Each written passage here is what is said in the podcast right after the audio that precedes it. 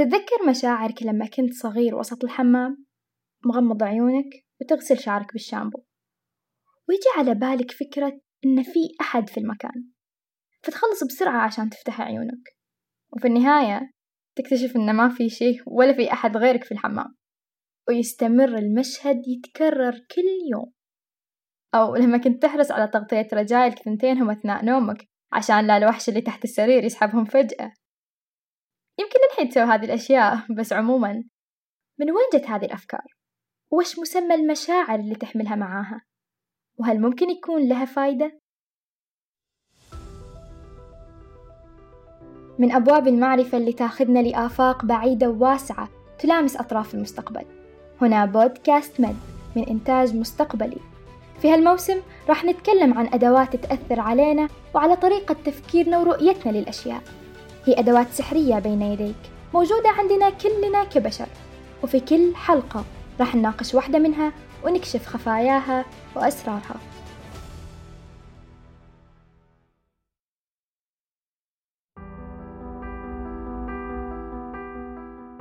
الخوف هو حالة انفعالية ناتجة عن الشعور بانعدام الأمان.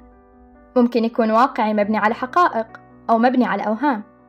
ويكون غالبا رد على تحفيز معين في الوقت الحاضر أو تحسبا من حدوث شيء في المستقبل. غالبا تصنف أسباب الخوف إلى ثلاثة تصنيفات الظلام المجهول والحركة المفاجئة. وسواء كنت تنام والأنوار مفتوحة لأنك تخاف من الظلام أو تبتعد عن المغامرات الخطيرة لأن المجهول يرعبك أو تقفز بعيد عن مكانك لأن المنديل اللي على الأرض تحرك فجأة وأفزعك. خوفك لابد يكون إله مصدر أول ينبع منه. فهل أصل خوفنا هو الفطرة أو إنه مكتسب من تربيتنا وبيئتنا ومجتمعاتنا؟ الحقيقة إن الخوف عامة نوعين فطري ومكتسب. الخوف الفطري هو الخوف من الأشياء منذ الولادة وينقسم إلى قسمين. الأول هو الخوف من السقوط والثاني الخوف من الأصوات العالية. وهذا النوع ملحوظ في الأطفال حديثي الولادة. لكن لو قررنا نوسع الدائرة نقدر نقول إن الخوف الفطري هو اللي يحفزنا دائما للحذر من المخاطر. أما الخوف المكتسب فهو اللي ينتقل لنا من محيطنا وتجاربنا. فمستحيل نولد وإحنا نخاف من أفلام الرعب العناكب أو وجود وحش تحت السرير. كل هذه الأمور إما اكتسبناها من والدينا أو إخواننا الكبار. ويمكن من زميلنا الخواف في الروضة أو بالمدرسة نستنتج من هذا كله إن مخاوفنا مزيج من الفطرية اللي تدفع الإنسان للبقاء والمكتسبة اللي تنميه وتطور تجاربه وإحساسه بالعالم من حوله. ولأن الخوف عبارة عن شعور ناتج عن استجابة فتختلف درجته وقوته بحسب الشيء أو الموقف ومن أعلى درجاته ما يسمى بالفوبيا. الفوبيا أو الرهاب يعرف بأنه خوف متواصل غير عقلاني. من مواقف أو نشاطات معينة يحصل عند حدوثها أو مجرد التفكير فيها. ومن أشهر أنواع الرهاب الخوف من المرتفعات الأماكن المغلقة الحشرات والأفاعي الكلاب الإبر وغيرها الكثير. ويعد الرهاب أحيانا مرض نفسي إذا أعاق الشخص عن عيش حياته اليومية بسهولة في أي جانب من جوانبها.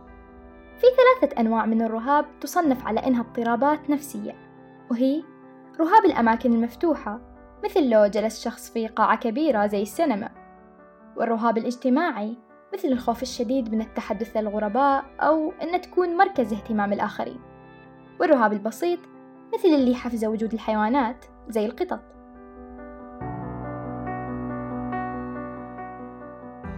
طيب لو افترضنا أن جدك عيونه خضراء ويخاف من الظلام وجيت أنت في الجيل السابع عشر من بعده وأخذت جينة وطلعت عيونك خضراء وتخاف من الظلام هل ممكن يكون السبب جينات عيونك؟ نشرت جريدة نيويورك تايمز دراسة كشفت أن الخوف ممكن يكون موروث من خلال الجينات حيث أجرى العلماء تجاربهم على بعض الفئران كانوا يصعقوا الجيل الأول بالكهرباء كلما شموا رائحة الكرز حتى يدربوهم على الخوف واكتشفوا أن الجيل الثالث من الفئران يهربوا لما يشموا ريحة الكرز بدون ما يتعرضوا للصعق بالكهرباء مثل ما حصل مع أجدادهم. وبالتالي انتقل هذا الخوف عبر الجينات. أما بالنسبة للإنسان فمن خلال الدراسة اكتشفوا أن بعض الأطفال يخافوا من المرتفعات بدون ما يجربوها. فممكن يكون هذا الخوف عائد لجين متوارث من الأجداد.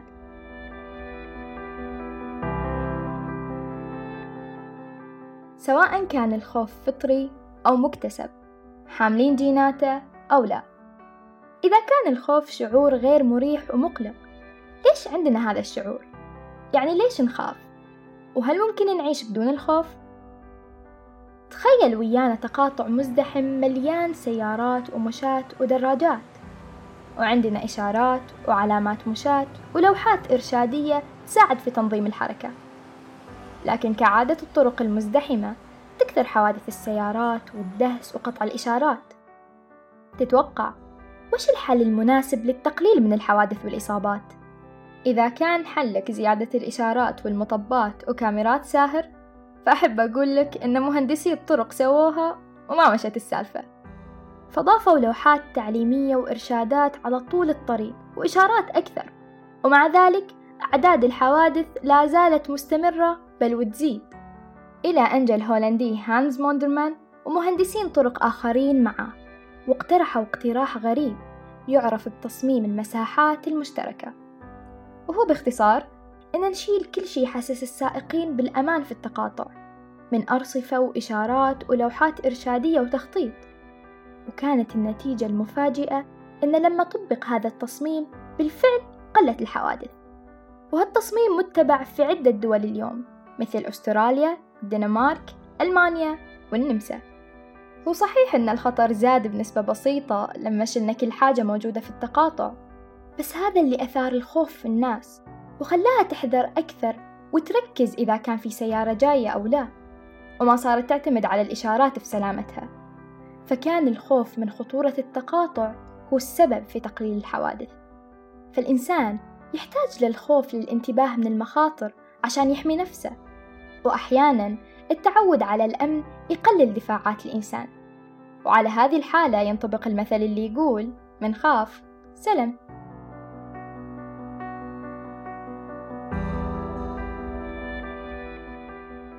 كذلك نحتاج إلى الخوف في تحقيق أهدافنا الشخصية.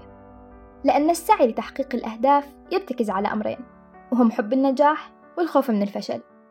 إما يحركنا سعينا للنجاح عشان نفخر بالإنجاز أو يحركنا عشان نشتغل خوفا من عدم الوصول لمساعينا. لذلك في كثير من الأحيان الخوف يساعدنا في تحقيق أهدافنا. وأوضح مثال لما تكون نعسان ويفصلك عن الاختبار ساعات معدودة ولسه ما ختمت المنهج. الخوف من الرسوب رغم كل هذا يدفعك للمذاكرة.